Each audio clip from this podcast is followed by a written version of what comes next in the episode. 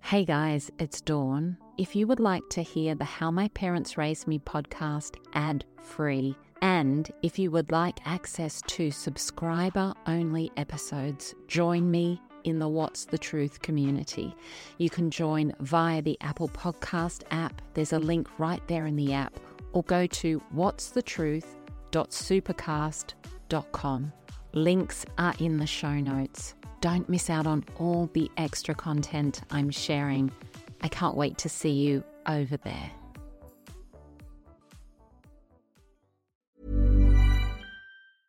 I'm Sandra, and I'm just the professional your small business was looking for. But you didn't hire me because you didn't use LinkedIn jobs. LinkedIn has professionals you can't find anywhere else, including those who aren't actively looking for a new job but might be open to the perfect role, like me. In a given month, over 70% of LinkedIn users don't visit other leading job sites. So if you're not looking on LinkedIn, you'll miss out on great candidates like Sandra. Start hiring professionals like a professional. Post your free job on linkedin.com/people slash people today. Millions of people have lost weight with personalized plans from Noom, like Evan, who can't stand salads and still lost 50 pounds. Salads, generally, for most people, are the easy button, right? For me, that wasn't an option. I never really was a salad guy. That's just not who I am. But Noom worked for me. Get your personalized plan today at Noom.com. Real Noom user compensated to provide their story. In four weeks, the typical Noom user can expect to lose one to two pounds per week. Individual results may vary. Life is full of awesome what ifs, and some not so much, like unexpected medical costs. That's why United Healthcare provides Health Protector Guard fixed indemnity insurance plans to supplement your primary plan and help manage out of pocket costs. Learn more at uh1.com.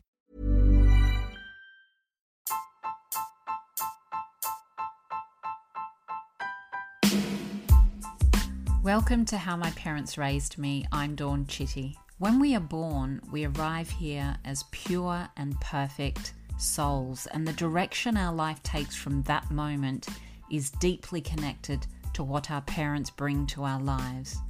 And what our parents bring to our lives is deeply connected to what their parents brought to their lives. And that's the cycle of families.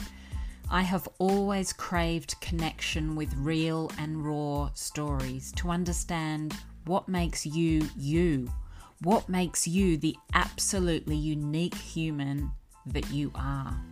Stories are medicine for the soul, they can connect us and they can change the world. And so, in this podcast, I'm listening to beautiful souls sharing their story.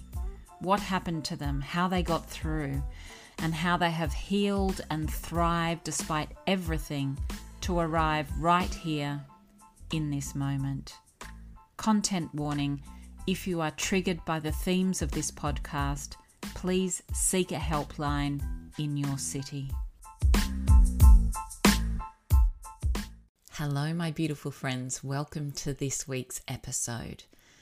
When I was approached by Bailey to come on the podcast, I was excited because what she has to share with us this week is so raw and real. Because Bailey is only 20 and she is right there in the middle of all the confusion and all of the hurt from what has happened to her within her family. And it's so important we hear this. When Bailey was born, her mum just wasn't there for her. And the grief of just that one piece of the puzzle is enough to change a person's entire life. But then there was more grief and more heartbreak.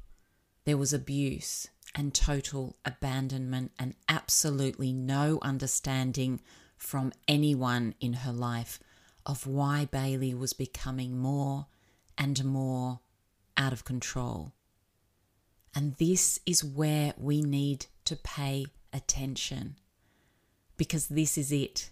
This is where we get the chance to break the generational patterns that have been passed down to us and that we are now passing down to our kids.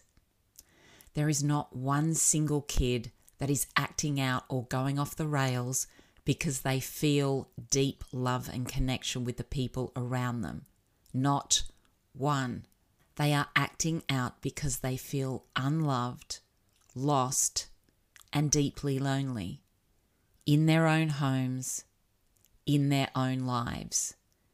There's nobody there for them. They have nobody on their side.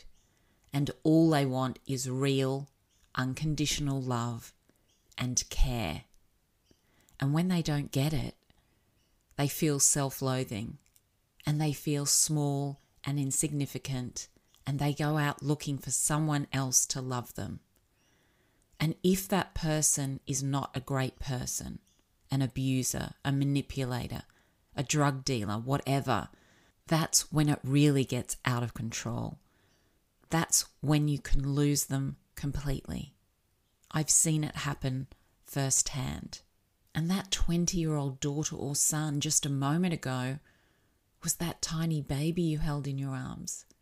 It was the tiny toddler that took her first steps, and you clapped and cheered and you hugged her tight. And now you want to destroy her because she's broken?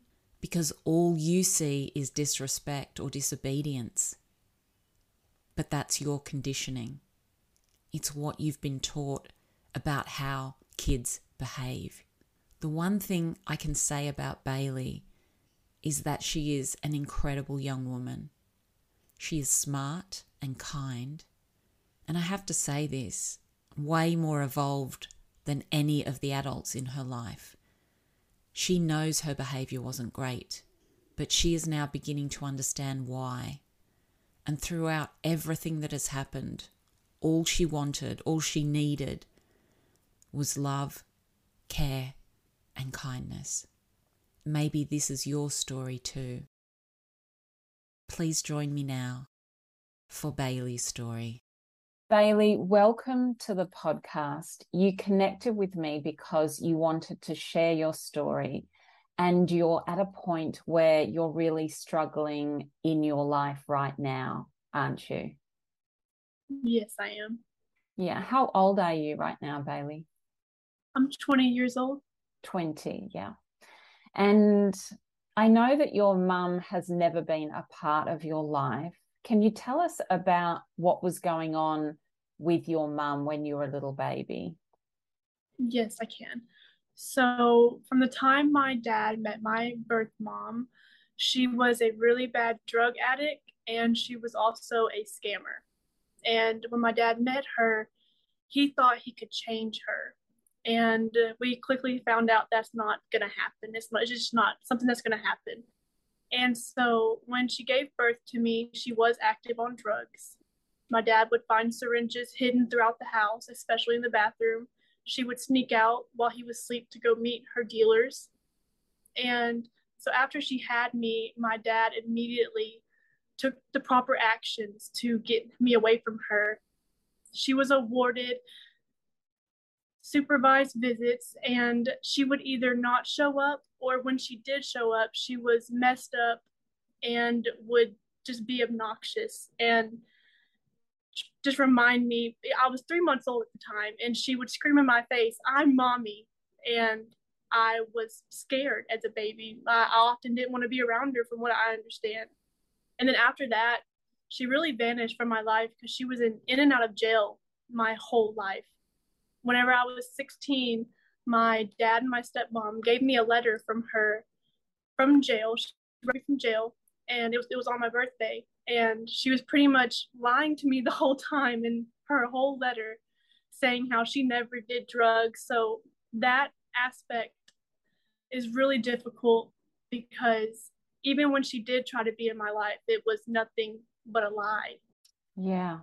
Yeah. And that's that's just a lot of abandonment right there, isn't it? Where the one person that's supposed to be there to care for us and to love us isn't there right from the very beginning. So there's this big kind of hole, there's this big gap missing for you right from the mm-hmm. beginning. And so you grew up just with your dad.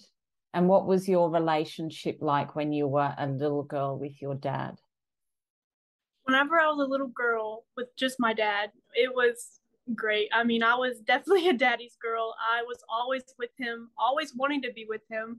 He did work a lot, so that kind of hindered me from being with him, you know, all the time. My grandparents helped raise me, and so did one of his friends. They were a couple, they helped raise me. As time passed, you know, we grew apart, sadly. Yeah. And so you were living with your dad, and then at some point, there were other people living in the house with you? So they weren't living with me. My dad would pretty much go and drop me off at his friend's house. And if I wasn't there, I was at my grandparents' house because they lived right down the street. So, ah, okay. So you had, you were left with other people. And so the couple that you were left with, can you tell me about them, that, that couple? Yes. I would love to. So when he would leave me with them, they were what I knew as my second mom, well, my first mom, honestly, and my second dad. She was really my mother figure growing up. You know, I really got close with her to because at the time I met her, I was three months old, you know, so I didn't, I quickly attached to her very quickly. And it was getting to the point where I was over there all the time. And she openly told me that you know she asked my dad if, if, if she could adopt me because we had such a strong relationship and i was over there all the time. But of course my dad said no. And with her husband it wasn't the best at all. I of course still loved him but he was an awful person and did really awful things to me. Yeah can you share any of those things that happened? So, for some reason, I can't remember a lot. And I really still am trying to figure out why. I just have a couple of memories. And one of those is whenever I was over there, I had to sleep on the couch because I didn't have per se a room because they lived in like a barn house. It was really cool. It was like an old barn but makeshift into a house. And I would sleep on the couch and he would come out and watch pornography on the living room television while I was in there. And he did that quite often. I do remember that. He would sit at the end of the couch that I was sleeping on and watch that. But one of the particular times that I remember was where he came in and I woke up to my hand in his pants. And I pretended like I was sleeping and I just rolled over because I didn't I didn't know what to do. I just opened my eyes and he was right there. I it was very confusing for me not knowing what was going on. That's one of the main times I remember. Yeah. And how old were you then? Around six or seven. I was in that general area. Yeah. Um, because I, I I can kind of piece it together about certain aspects that were around me to remember what age I was. Yeah. And that must have been terrifying for you because you've got these two people who are supposed to be looking after you, who are supposed to be your carers. And this happens and and you probably don't even really understand what is going on. It's just what what do you feel? Like you must just feel scared? So in the moment i was honestly scared to say anything. That's why i pretend like i was still asleep and i rolled over to escape the situation and luckily when i did so he got up and just went back and sat at the end of the couch.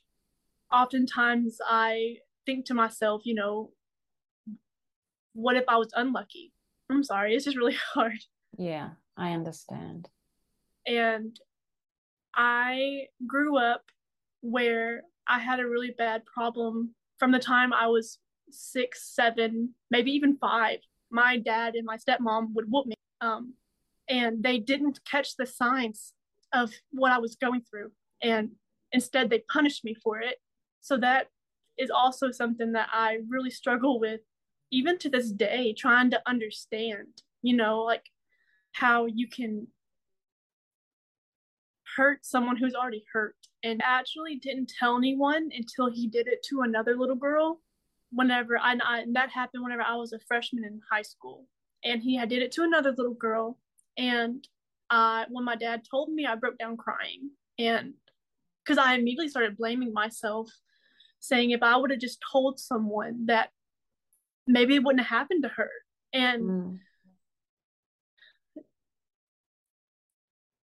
But when her case went to trial, mine didn't make it through because it was so long ago. Yeah. And looking back, I actually did tell someone. I told his wife. I I told the woman who I call my mom. She I was at his house after they divorced and I was sitting in the living room and he just was staring at me while touching himself. This is whenever I was somewhere around junior high age. And I got uncomfortable and at, I went to my sister's room and I texted my mom. I said, He's touching himself in front of me. I'm really uncomfortable. And she just told me to go to the bathroom and lock myself in it until my sister got home.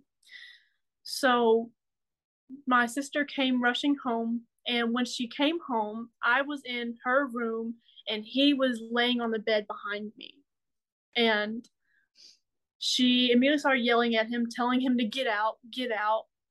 Like, what's wrong with you? And he left really quickly. And I ended up, I don't remember if I ended up staying the night or if she, or if my mom came and got me.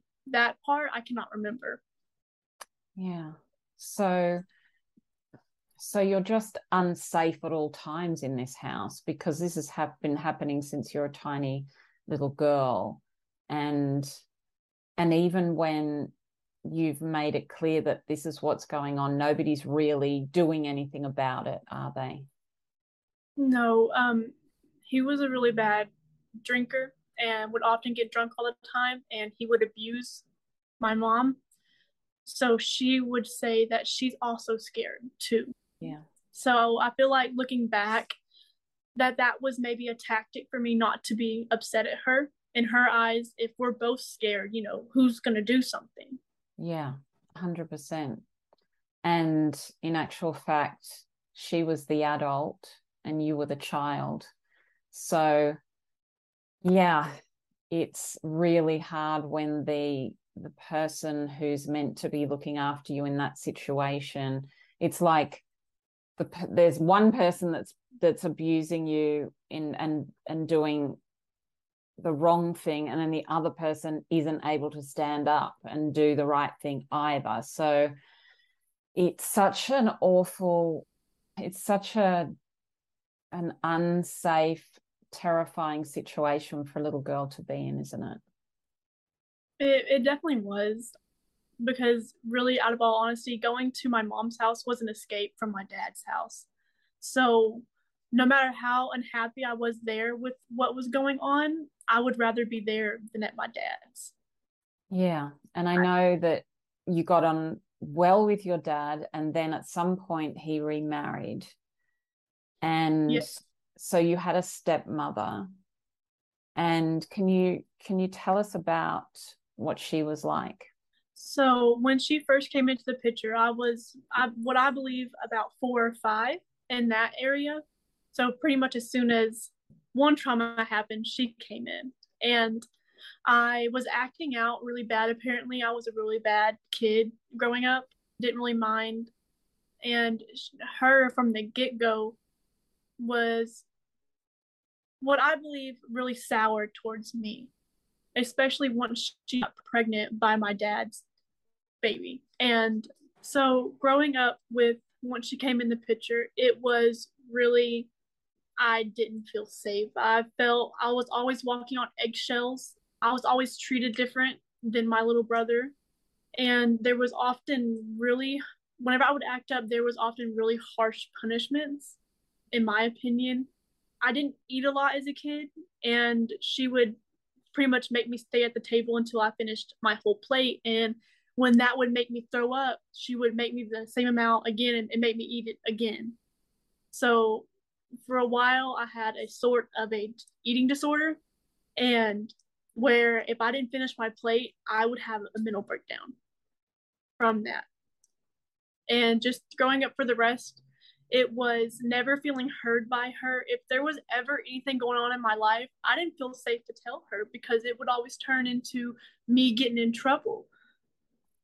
And it got to the point where my dad would stop believing me and believing only her side. And so I just really felt unheard and I shrank into a really big depression and I started acting out in ways that would just fix the pain. Yeah. Oh, so you're a little girl. You have been abandoned by pretty much everybody.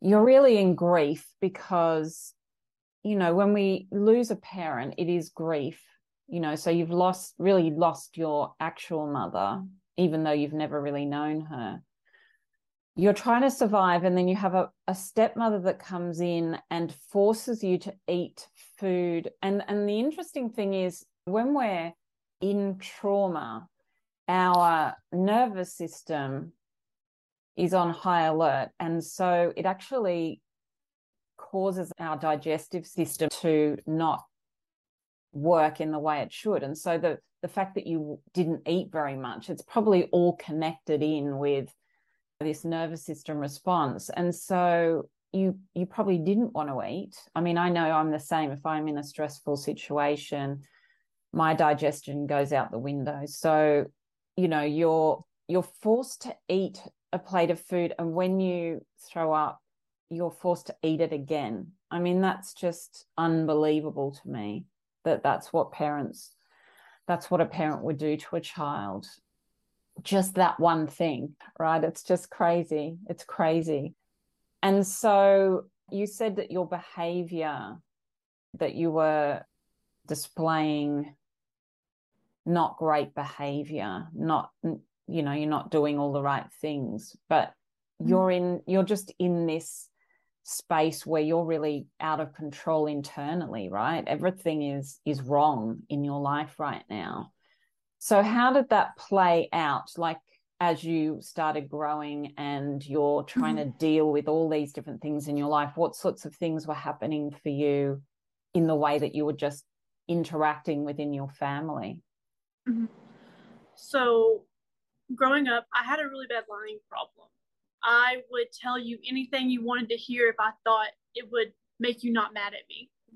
So, even if I got a bad grade, I'm not telling you I even got my report card. You know, if I didn't clean something, I'm going to tell you I did. I, I was really scared of punishment, and that made me act out in a lot of ways of that they would always find out of course you know their their parents and when they did i would get in trouble and so growing up i didn't really get to do a lot of things i really struggled with making friends and I was really reserved. And when I did meet someone, I would talk too much and get too comfortable too quick, just because I guess I wanted someone to listen. And then if they found out what I told them, that's a whole nother problem. So growing up, I started getting into sexual activity extremely early. Stemming from the sexual abuse I was going through, uh, from a really early age, I started touching myself, and my stepmom and dad did notice, and I don't feel like they took proper actions. Instead of taking the proper actions and figuring out what was the root cause of me doing that, they resourced to punishing me. I don't know if it was maybe out of fear or confusion of what I was doing, but oftentimes my stepmother would come into my room at night and smell my hand and if she thought I did it she would whoop me. And I really to this day don't understand how you can do that. I just feel like all the signs were missed. I really feel like I could have got help sooner than what I did. I didn't lose my virginity till I was the summer before my junior year. And but I was before that I was sending pictures, talking to older men, talking to people my age, pretty much anyone that would talk to me, I was I was messaging. And sending inappropriate pictures to and talking inappropriately to. And after I lost my virginity, I went to a downward spiral where I was addicted to not sex, but I was addicted to the high that I would get and not feeling any pain. I, I would just focus on that and I was okay for that brief little bit. And then after that, I got really hooked on weed. I was constantly smoking it just to try to forget and escape where I was. And when they caught me sending and talking not dirty to people, they would send the screenshots around my family. And I was forced to read the messages to my father in his face. That was really traumatic for me because that is inappropriate talking like and i'm telling my dad that it was just really uncomfortable and i honestly felt like my privacy was being exploited. I i had the whole family's eyes on me and seeing my body. Like i was just extremely uncomfortable. And after that i stopped caring. You know i just was like well they've done seen it. Now i you know why not keep doing it? Yeah i 100% understand that.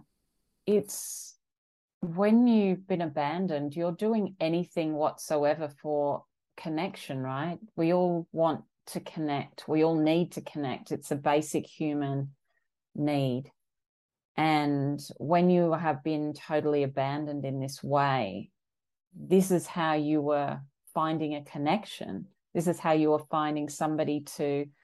I mean, it's like you're looking for love, isn't it? You're looking for the love that you never ever received. And I totally hear you. I totally understand that because we're just little kids. We, we, all we crave is love. You know, we're just craving that.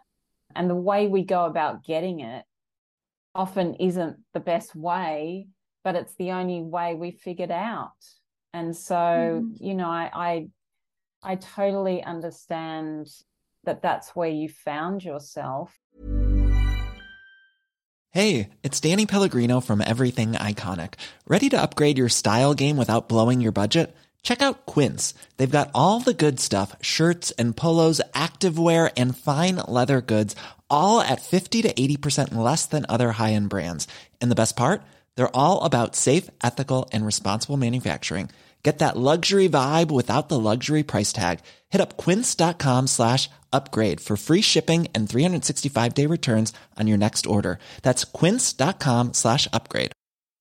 I'm Sandra, and I'm just the professional your small business was looking for. But you didn't hire me because you didn't use LinkedIn Jobs. LinkedIn has professionals you can't find anywhere else, including those who aren't actively looking for a new job, but might be open to the perfect role, like me. In a given month, over 70% of LinkedIn users don't visit other leading job sites. So if you're not looking on LinkedIn, you'll miss out on great candidates like Sandra. Start hiring professionals like a professional. Post your free job on linkedin.com/people today. Who was actually making you read this out to your dad? Was it your stepmother? It it was my stepmother. She would because I was really hardly ever allowed a phone growing up because I was always doing that sort of stuff. So they would take my phone away from me. But of course, me being the rebellious teenager, I would find a way. And whenever they would find out, I was forced to read the messages and my dad would scroll through the Snapchat and see all my pictures and they would just tell me how much well not my dad my stepmom would tell me how much of a slut i am and how i'm disgusting. And if i'm being honest i feel like that made me do it more because i was getting nothing but insults from them. And the guys i was talking to they never insulted me you know? So i do feel like that's where i pretty much lived if in in a way i was only happy when i was talking to someone yeah And that's what I think a lot of parents don't seem to understand is that if you're not going to communicate, if you're not going to connect and try and understand and listen and and help your own child, they're not going to want to talk to you. Nobody wants to talk to somebody who's being hateful. You know, you're always going to go to whoever it is that's giving you attention, kindness, love. You know, it's not a difficult thing for people to work out. And yet it's it happens for so many kids, you know, they they turn away from their own parents because they're not given any kind of acceptance or love. Mm-hmm. And mm-hmm. I know that your stepmother was also quite physically abusive, wasn't she? Yes, she was. She would often result to, I don't even call it spanking because it was way worse than a spank. It was a beating. And what hurts the most is whenever I would tell someone about this, it was resulted in them saying, like, for, for instance, her daughters would say, Oh, I got it worse than you. When one time I couldn't find my hairbrush because it was too tall above my dresser. I was a little girl and I couldn't see above my dresser and it was up there on top of my dresser and I just couldn't see it. So she told me to go brush my hair and I couldn't find it. So I told her I can't find my hairbrush. And she picked me up by my ear off the ground and made me grab it and then threw me on the ground. Wow. And I mean, there's, I mean, numerous other times I can think of. She's yanked me out of the shower while I was naked and confronted me about the pictures I was sending when I had nothing on a towel in front of my own dad while she's over here pretty much th- throwing me around and I'm trying to keep the towel on me. And she didn't let me go get dressed until he told her to go to let me go get dressed. And it's just a lot of humiliating things that have been done. It wasn't uncommon of her when she's yelling at me to grab my face and squeeze it extremely hard and I feel like that even to this day is still affecting me. Where if I get in any kind of all any kind of altercation, I shut down and I immediately start crying because I get scared that someone's going to hurt me or even just belittle me. Yeah. Did she ever actually try and talk to you? The only time she, I would say, tried talking to me was when we had a conversation one day after well pretty much while she was yelling at me not even conversation she said is there something fucking wrong with you? Like are you fucked up in the head? While she was poking me in my head. And she she literally said is there something fucking wrong with you? Do i need to take you to get your head checked out? And at that time was when i was really depressed. And i went into a state where i was like maybe there is something wrong with me like if i'm making her so unhappy like i went to a very suicidal stage. And the only reason why i could never do it was because of my little brother. I couldn't leave him by himself. And that turned me towards running away. I i ran away several times. Several times. Yeah. And when you would run away and come back, would would you come back by yourself when you'd run away, or were you brought back? Every time I was brought back, the only time that I per se came back was when I ran away for about three to four days, and I ended up going to my mom's house asking her to pick me up, and she came pick me up, and the cops came and told me I had to come back. At the time, I was 17. And when I got back, my stepmother wasn't there. And for, she wasn't there for what I believe was about a day, but I slept pretty much the whole the, for the first two days I was back because for while I was gone, I didn't hardly sleep. I was really bad on weed and I just couldn't get un- relaxed enough to sleep. And I was in a almost a paranoia state to where I const I was constantly thinking that, that they found me, and I would I would rather at that time had been homeless than back there. I just could not. I was so unhappy. Yeah. And when when you run away and the police bring you back, I mean, is Mm-hmm. anybody offering you any kind of assistance, any kind of counseling? Is there anything offered to help? So after, I would say the third, second or third time I ran away, they put me in a counseling to where we were going to try to repair our relationship. And when we went, I thought it was just going to be just me, or maybe just me and my dad, because at that time I didn't want a relationship with her, with my stepmom. I didn't want a relationship. I was done. You know, I I was old enough to realize how toxic of a person she, she was, and I didn't see her changing. So all I wanted was my dad. And she ended up coming to the first session. And during that session, the therapist asked them to tell me three good things about myself. And my dad, he said three, I, he may have said three or more things. I don't quite remember. But my stepmom, she, all she could say about me was, I'm a very beautiful young lady. And to me, that hurt really bad because, like, you can't think of three things. Like, it was just a slap in the face. And that's what really pushed me over the edge of being done with her. I just felt so disrespected. And I felt like she came for no reason if she's going to be like that. Yeah. And so did you did the counseling continue? It continued for a couple of sessions, but during it, I want to say during it, I had ran away again. And that time I was gone for like a week. And my oldest brother came and got me from where I was at because I was sexually assaulted and I was severely beat up.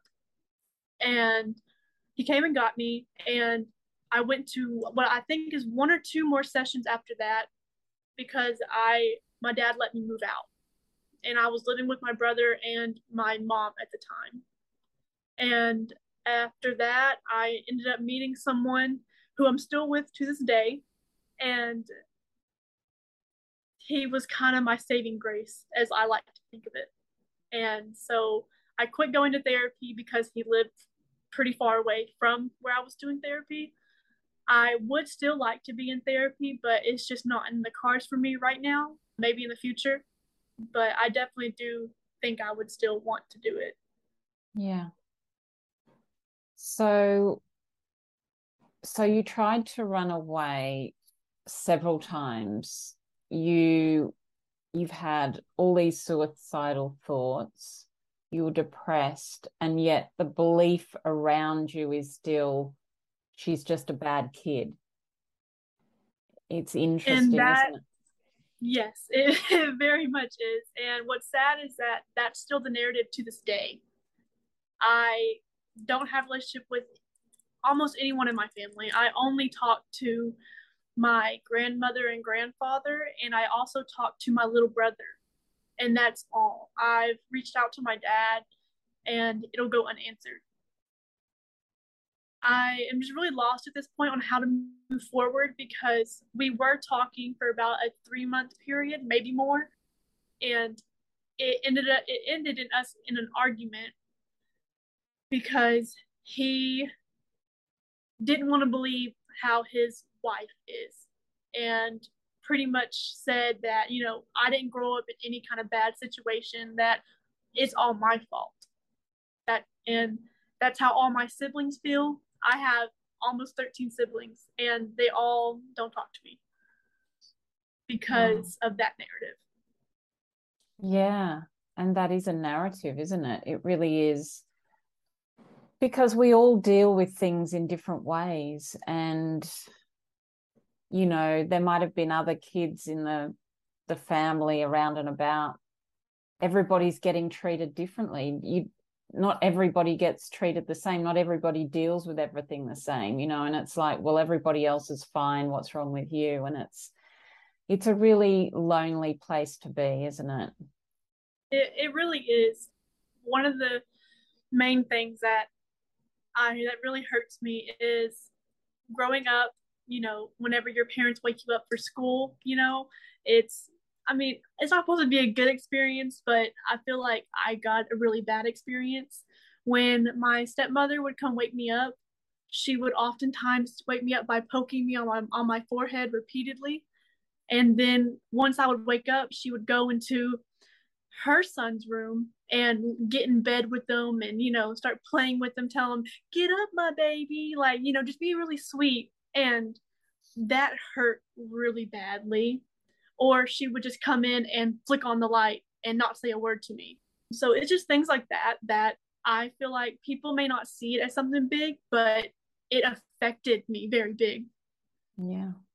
Well it is because you've already you're already filled up with abandonment grief you know anger like everything is already there. And then on top of that you know if you if you're loved and cherished every day of your life and someone pokes you on the head well you're going to go oh that's annoying right? But if you're drowning in just being abandoned and somebody pokes you like that just to wake you up i mean it's like it's like the horrible icing on the cake isn't it? It's like the extra thing that just yeah. kind of you just go why? Why do i need that on top of everything else? I mean it's just everybody's experience in a family is so different and there's no real understanding in any way for what you've been through as an individual human and that's that's that's the hardest part i think isn't it? And so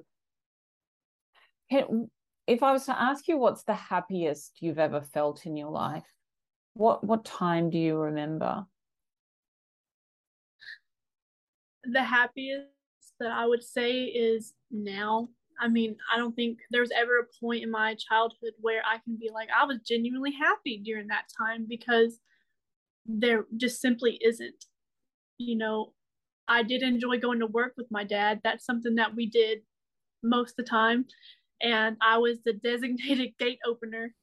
And I mean, I, I really did enjoy that time, but you know, that's maybe eight hours out of the day that were fun and happy. But after that, it's back to, you know, the same old. But genuinely now, I'm the happiest that I've ever been. And that's why I really do call my fiance my saving if it wasn't for him, I really don't know where I'd be right now. He's helping me in ways I never thought anyone would ever try helping me. Yeah. I'm so I'm so happy that you found this one person that is is there for you 100%. You know, it is life changing to find that person and to have them on your side and that's all you want, isn't it?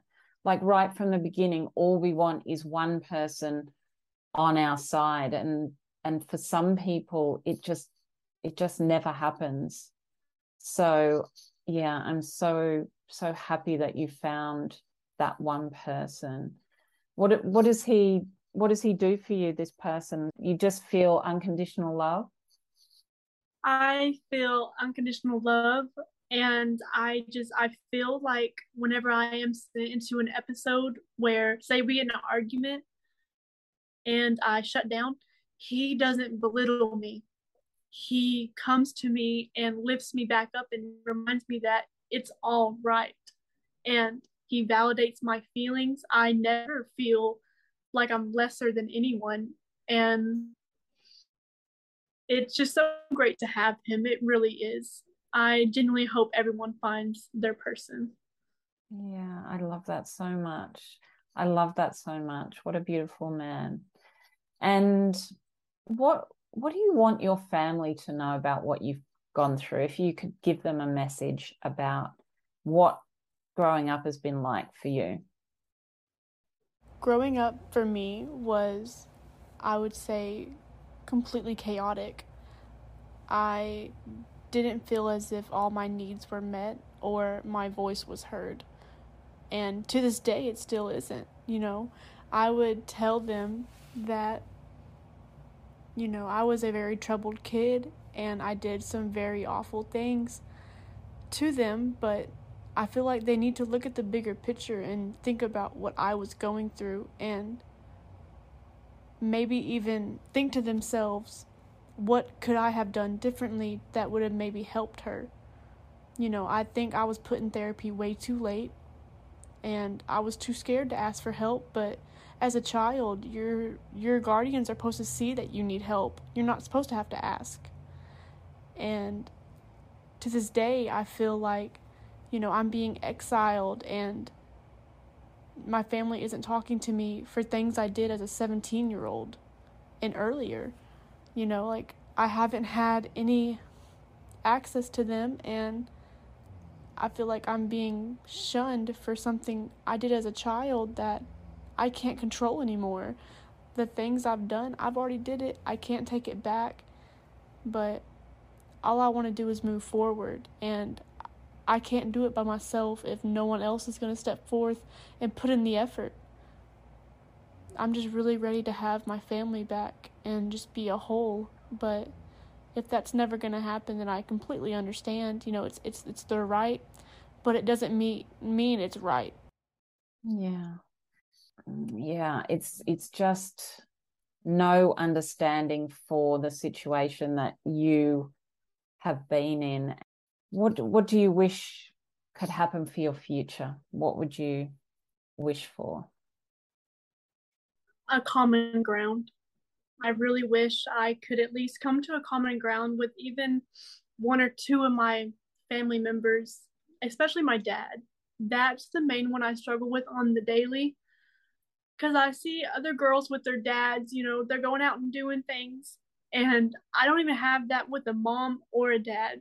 And if I could have my dad in my life, I would honestly be so much happier because that's the hardest thing to ever put someone through not having either parent want to be in your life for stuff that you've been through and just reacted in a really bad way. No matter how much you wish you could take it back you can't. And i feel like it's being held over my head 24 7 yeah. And we have to remember that most of when this happened, you really were a child, you know, and you're only 20 now. And when I listen to what you're saying, you sound just just asking for some common ground. It sounds so mature. Like you sound like you are I don't know, it just sounds like you know exactly what's happened here now. You can see how it's all gone. And all you want is some understanding. You just want some understanding for what's happened, and you want people to understand exactly how it's been for you. Because, you know, when a when a when a kid goes off the rails a bit like that, everybody stands back and goes, "Oh my gosh, you know, this kid is bad news," and that's all we want. That's all people want to say. They just want to run the kid down. Like we need to stop and say, what is this child going through? What have they been through? Because no child who is loved and cherished goes off the rails. They just don't. They just don't. It's it's what's happened to you. So oh my goodness, your story, you know, it's I can I find in my chest, you know, I, I do want to just cry for you because I totally understand it. And I'm going to tell you, you're so not alone. Like there are, I reckon, millions of kids, teenagers, early 20s who have just been through the same experience and being completely abandoned. And I just want to send you so much love because to me you seem like a beautiful young woman and you've been through hell. And i i have so much love and understanding for where you're at right now. If you're if there's somebody listening to this who is a parent of a teen what would be your main message to them? Is it just that they need to be heard? What what is it? I would say just to open your heart and don't be so crude. Just remember that, you know, they're still growing and, you know, things they do might hurt you, but you really got to just remember you were there once too. And just to come at an act of kindness. The world needs more kindness than it has right now. Oh my goodness, that is such a beautiful thing. I love all of that. Bailey, you deserve such a beautiful life. You deserve to be loved and cherished. You deserve to be cared for. You are innately lovable and worthy, and your brain has just been trained your whole life to believe that you're nothing of value. And I think so many people can relate to that, you know, just feeling like they have no value. I think it's time for you to understand that you've been surrounded by people your whole life who've not been able to see your grief, your truth, your potential. They've not given you the love and care that you deserve. They've not heard you. You don't need anybody else's approval in this world. You just need to be beautiful you. And you are unique and amazing. It's just that you don't believe that right now. And yeah, I just I just hope that you can just really come back to your true beautiful self. You know, like that beautiful human that's inside and you've got now somebody that really cares for you and loves you Thank you so much for sharing your story today. It's I can see how hard it is for you to speak about it because so many people I have on the podcast, you know, they're 20 years out from this, but you're still so much right in it and I can see the pain there. So I really appreciate you going through all of that to share your story today. Thank you so much for having me on here. I just really wanted to say one thing. If there's anyone like me listening, don't give up. You know, it's I know it's hard. Trust me, I know it's hard. But you only need yourself in this world. If if they're not gonna care for you, you're not worth being in your life. I can promise you that. You can bring yourself more happiness than anyone can. Yeah, that is a 100% the truth. Thank you so much, Bailey. Thank you for being on this journey of healing and community with me. If you listen on Apple, I would love it if you could take a moment to post a review for the podcast. It would mean a lot. Check the show notes for all links recommended in this episode. If you're on Instagram, follow me at My Big Love Project and please share this episode with someone you know needs to hear it. Thank you for joining me. You are such an incredible soul because you are you. You are unique. Your journey is unique, and you can absolutely change the world with your story.